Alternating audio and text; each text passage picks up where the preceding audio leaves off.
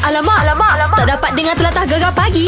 Menarik weh. Nantikan mungkin di jam ini syarat memanggil dikeluarkan untuk karaoke gegar putih untuk anda menang RM100 ataupun ada jam bonus RM500. lapan- eh, RM500. Ya, yeah, okey dan kalau yang belum lagi follow kita punya Instagram, follow cepat-cepat sebabnya dekat Insta story tu ada clue untuk jawapan uh, apa dipanggil karaoke kita ni. Yeah, dan Ah. uh, kita nak bagi tahu juga hmm? sepanjang minggu ini jangan lupa uh, kalau anda dengar lagu ini adalah pilihan uh, wanita-wanita personality di Gegar, Mek Zura, Syah Musa dengan Ana. Ya, yeah, okey bos bagi uh, orang kata keistimewaan lah kepada penyampai-penyampai wanita gegar supaya uh, apa lagu-lagu yang kita mainkan semua pilih hashtag kita oh, gitulah. Ah, Memel lah. Gegar pagi. Suka. Oh, aloh. Alamak, alamak, alamak. Tak dapat dengar telatah gegar pagi.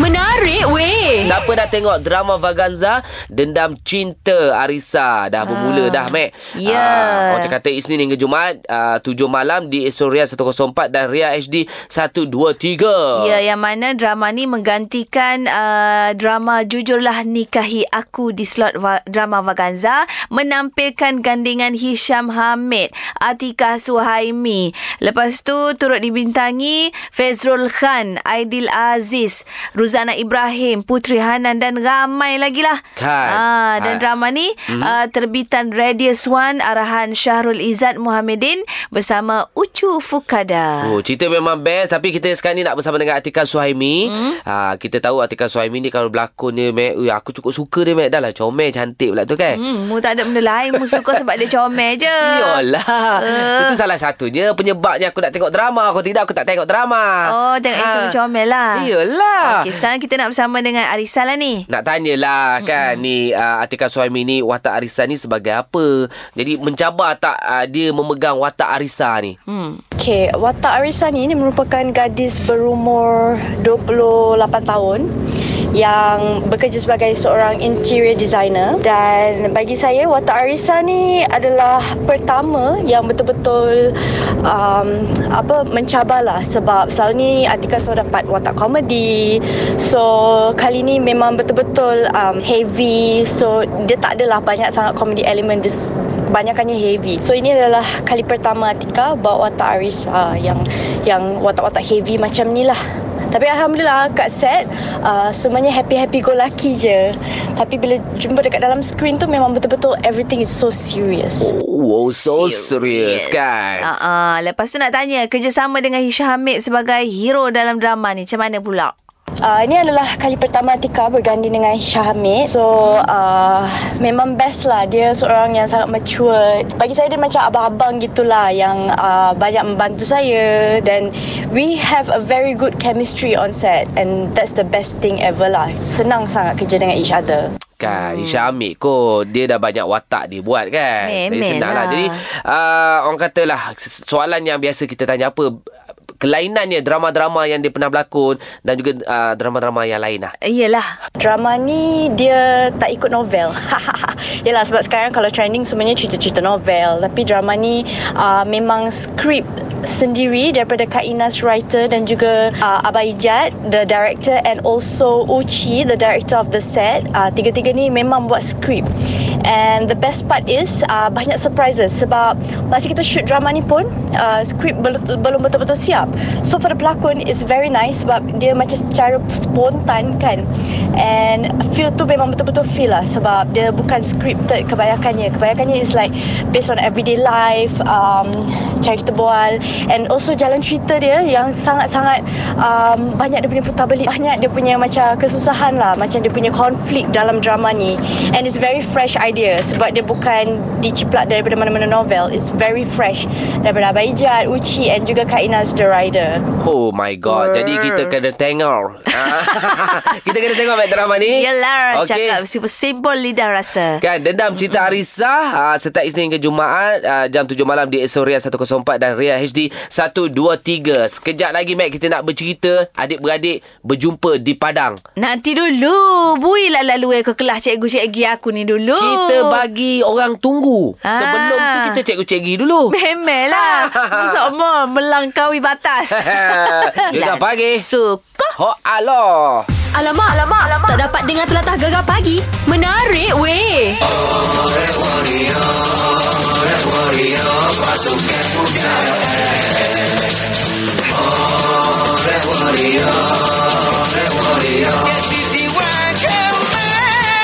Oh, sedap tak, Mac? Lagu The Red Warrior baru ciptaan Eddie Hamid. Ya, Cik Siti welcome back. Ah, Aku dengar. Memang lah Yang mana uh, Kelantan United Aha. uh, The Red Warrior okay. uh, Berada di Liga Premier Aha. Akan uh, berjumpa Hari ni Hari ni Mac Sebelum malam jumpa Ini adik-beradik jumpa Dekat atas padang lah Mac Yo, Ya, hari tu jumpa dah ni jumpa pula ni. Hmm. Jumpa pula Okey sebab tu sekarang ni Kita nak bersama dengan Penjaga gol utama Farid Yo. Oh. Ya, Assalamualaikum. Waalaikumsalam. Farid Rizwan, keeper The Red Warriors. Tapi Yeah. dengan kabarnya baru dua hari melangsungkan perkahwinan ke? Ah ya baru dua hari. Papa. Tengah persoalan. Okey kau ha? malam ni nak jaga gol tu. Oh insya-Allah okey lah sebab ah, rasa semangat ah, bila ada isteri di sisi ni. Ah, Oh, bila- jangan. Yeay. jangan, jangan, Selamat berkata jangan. baru lah, kan? Jangan lasuk-lasuk lah deh. Pasal nak jaga Ah, gol ah. pula malam ni tu.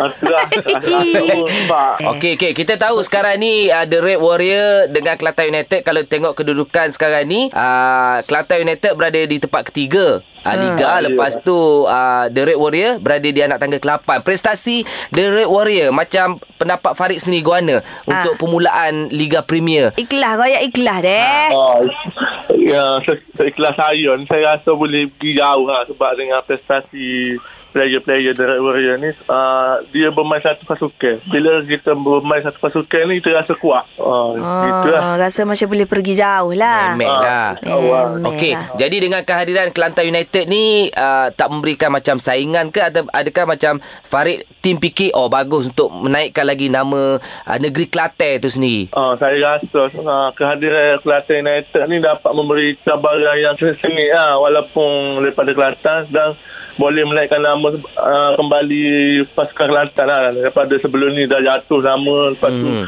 tiba-tiba dua pasukan daripada Kelantan ber- bersaing sama sendiri dan boleh menaikkan nama kembali lah Kelantan dan Kelantan. Memel lah okay. Oh. Itulah yang kita rasa bangga sangat tu Memel Kelantan lah. ada dua pasukan Main-main Okay. Oh. Oh. Ah, itu kita tak sempat nak rasmi jersey The Red Warrior. Kita jersey Kelantan United je. yeah. Ah, Ha. Oh, ya Ah. sure. Ah. ah lah. Ah, cuba teh selah ke Mek Zura saya S. Kan, malam ni kita boleh pakai. bo- Ah. ah, boleh-boleh nanti kita pun. Kita Cantik. ni gak sokong set dia. Ha, siap tu ramah lagi. Ingat nak ajak main studio. Bui lah so je si kita. Oh, kalau kalau panggil ke studio boleh lah, kita buri. Ah, main nanti studio kita lah, panggil. dah, mana tu dah. ada fight Ah. lawan dekat KL nanti datang studio kita. Marilah dekat belakang Ah, Bukit ah, Jalil boleh. ni je, belakang stadium Ah, je. Ah, dah tahu. Ah, Dek, Tahu dia. dia.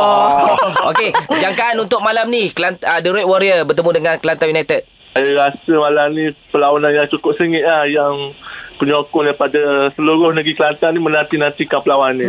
Memel lah awak Awak tu jaga molek lah Tiago tu awak deh Oh, Saya tak rusing lah pastilah. Saya kan kalau tengok bola Saya tak tengok orang lain Saya tengok orang jaga go je Ha Oh, jangan, jangan kisah lah. Jangan risau. Lama Oh, duduk bila- Lama duduk tengah main tu Duduk nampak bini di rumah selok lah Salah tangkap pula nanti.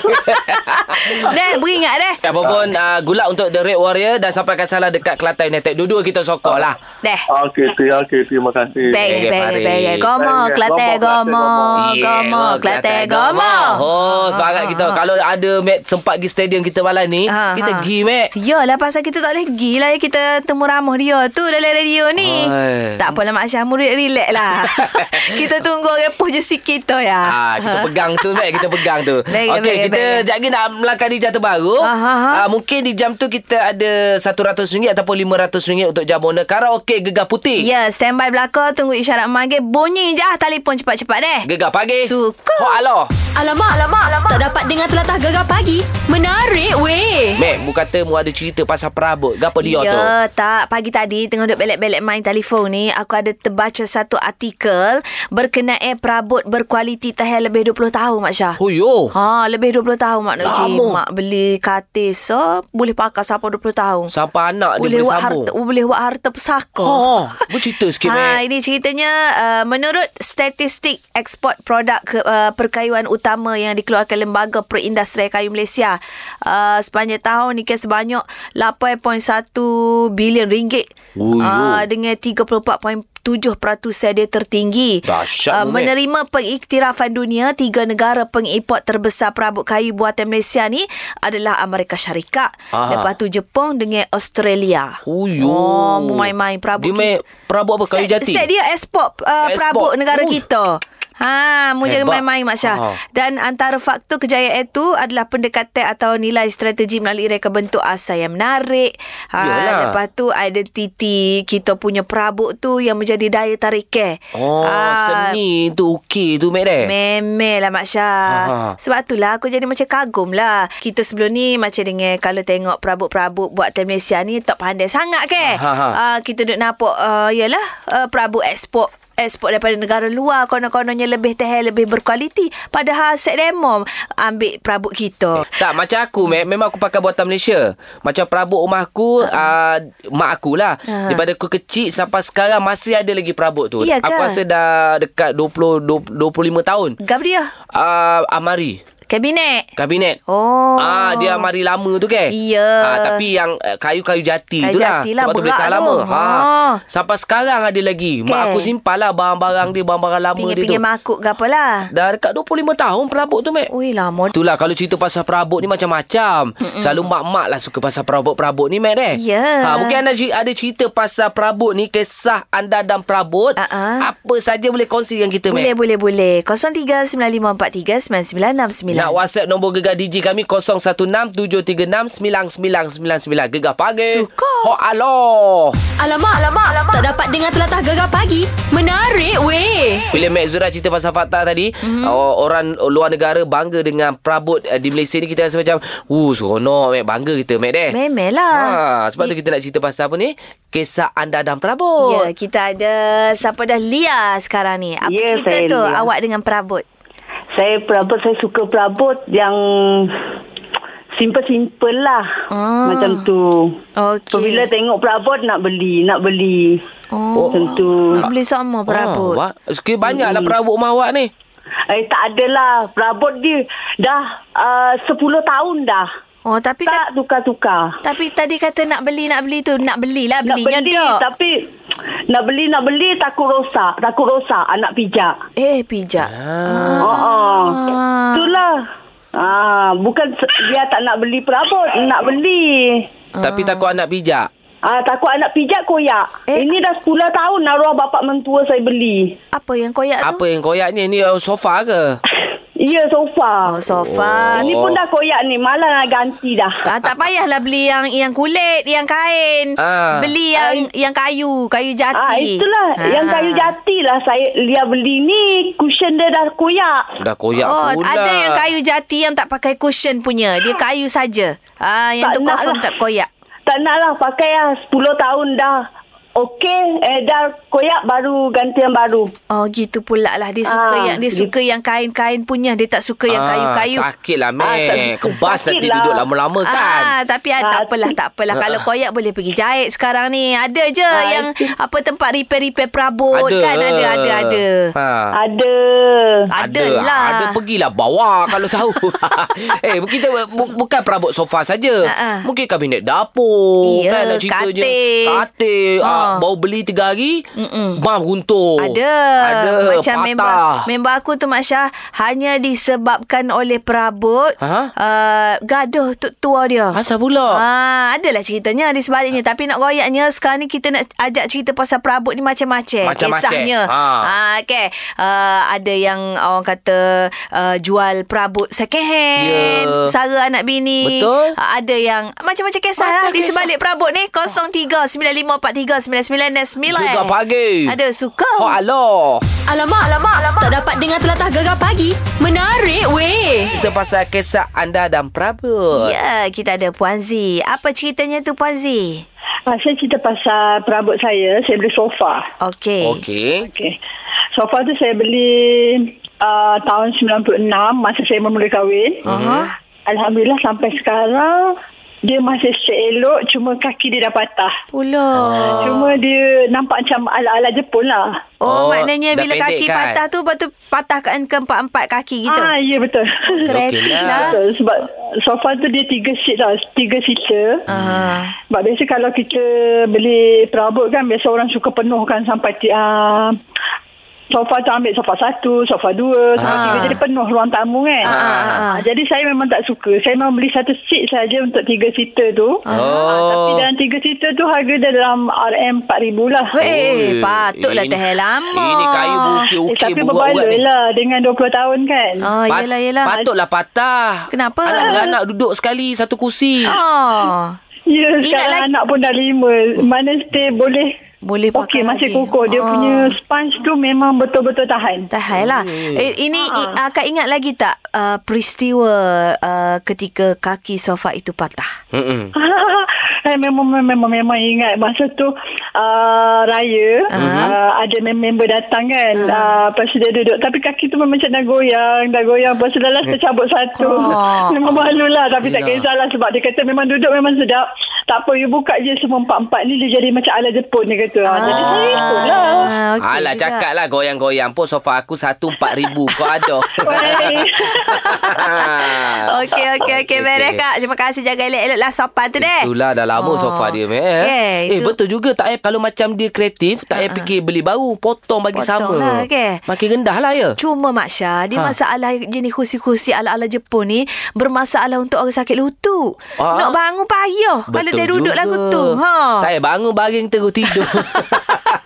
Okey ada cerita lagi kisah anda dan perabot telefon kita meh. 0395439969. Gegar pagi. Suka. Alah. Alamak, alamak, alamak. Tak dapat dengar telatah gegar pagi. Menarik weh. Oh cerita lagi lah kisah anda dan perabot ni kita ada brother Nick apa cerita ni? Ya, Besar. Oh ceritanya. Kitanya kita ni, ya Allah, minat sangat dengan perabot-perabot ni, Besar. Ya kau. Oh, kat pantai ada jumpa pasar, eh pasar pula. Uh, expo, expo home perabot kau gapo kau memang kita pergi. Oh Ah. gitu. Oh, memang Ah. follow dia punya Facebook gapo-gapo. Ha, lepas tu kalau hok- hok pasar raya hok besar hok urut AS tak IK tu ke. Ah. Oh, memang kita pergi semua lah. Kita pergi cuci mata ya.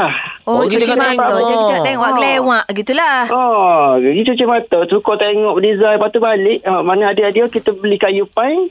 Ha? Buat. Eh. Kita buat diri. Oh. Oh, pandai awak Bagus. sendiri. Maknanya maknanya kalau katil-katil apa semua tu buat sendiri ke apa? Ah, macam simple-simple lah katil single macam bangku Oh, kan oh, pancing tu lepas tu oh. macam itu buat uh, kabinet tu uh, dapur eh untuk anak-anak eh Oh. Ah. ah, ah. Ah, macam kat kedai kat kedai hurai tu mahal 300 kita beli kayu pan 200 siap comel. Siap Siap comel comel. Hmm. Selek-selek Lepas siap tu selek-selek Dia sin Ah. abana Comel lah Itulah. Lepas tu macam dengan Kalau nuker tu Pergi nuker mana Ada bengkel belakang rumah Kau Ah. kan Oh, ada bengkel belakang rumah lah siap belakang dah kita beli. Oh, Ah. itulah Mac okey lah.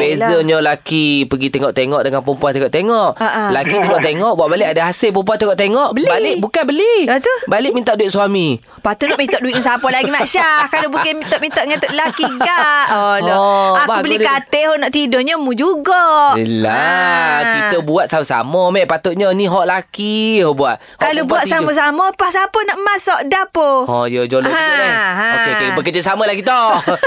ha, lepas ni Mac kita nak bersama dengan Nick juga tapi Nick lah perabot. Oh, ni lah perabot soho lah Di Kelantan gak Ni lah perabot Ya ni ke? Ha. Minta se Mac satu Deh, kerusi. Boleh meja makan tak apa dah. Lepas ni kita telefon dia. Boleh boleh Gegar pagi. Eh, Suka. Hot aloh. Alamak, alamak, alamak. Tak dapat dengar telatah gegar pagi. Menarik weh. Kisah anda dan perabot ni Kita nak bersama dengan Toke Perabot, Mac Hmm. mm. Oh, yang Soho jugalah dekat Kelantan ni Memelah Mak Syah Perabot ni lah ni sebenarnya Kalau hok mana tak tahu Pernah menyertai pameran-pameran perabot Di luar negara Oh. Seperti di Melbourne Di Dubai Oh Dan my banyak God. lagi lah oh. Sebagai usaha untuk meneropong peluang-peluang baru Bagi menembusi pasaran luar negara Oh, meneropong, Ha, Mak, eh? Meneropong Ha, Ah, Macam jangan pakai main-main. teleskop kita teropong kan? Ya, Mac. sekala-sekala Mek Zura dia menunjukkan orang mu. kata ayat-ayat ni lah. Ajakkan paradigma Ini kita akan bersama dengan Cik Nik kita Assalamualaikum Waalaikumsalam warahmatullahi. Ah, Aduh. Duduk no kedah ke tu? Ah, baru-baru nak start je. Ah. Baru nak start lah pagi-pagi ni deh. Dia dah. Berapa lama dah ni uh, dalam perniagaan perabot ni Cik ni? Kita uh, perabot ni lah ni sudah uh, hampir dekat-dekat dengan 30 tahun lah. Allah Dalam Akbar, lama dah. dalam perabot. Jadi kedahnya duduk mana eh? Kedainya di Pengkalan Cepa, Kota Baru, Kelantan. Hmm. Oh, tepi jalan tu. Kat airport tu kita nak Oh. Ah. turun tu nampak ke Masya? Lepas, kapal terbang tu. Hmm. Lepas ni dah tahu sebelum naik flight tu bawa semeja satu.